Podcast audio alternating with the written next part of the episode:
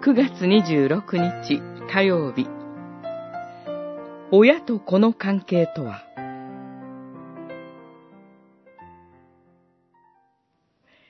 父親たち、子供を怒らせてはなりません。主がしつけ悟されるように育てなさい。エフェソの信徒への手紙、六章四節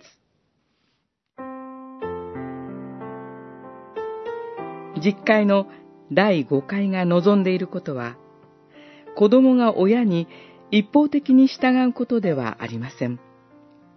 親の側には、子供が喜んで従いたいと思う尊敬に値する人であることが求められています。ところが、そうありたいと願っていても、子供を苛立たせることのなんと多いことでしょう。もちろん、子供のことを思わない親はいないでしょう。あなたのためを思って、としつけに力が入ります。しかし、一歩立ち止まって考えてみてください。あなたのためを思って、という言葉に、私の願いや、私の期待が見え隠れしていませんか？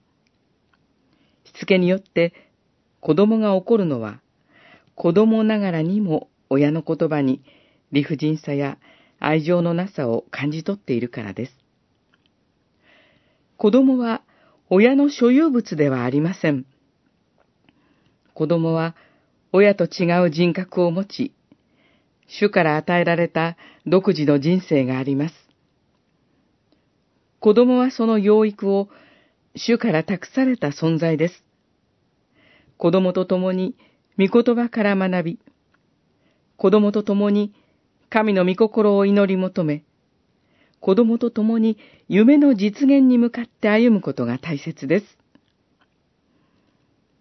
神の子である私たちを、神がそのようにしつけ、悟され、育んでくださっているからです。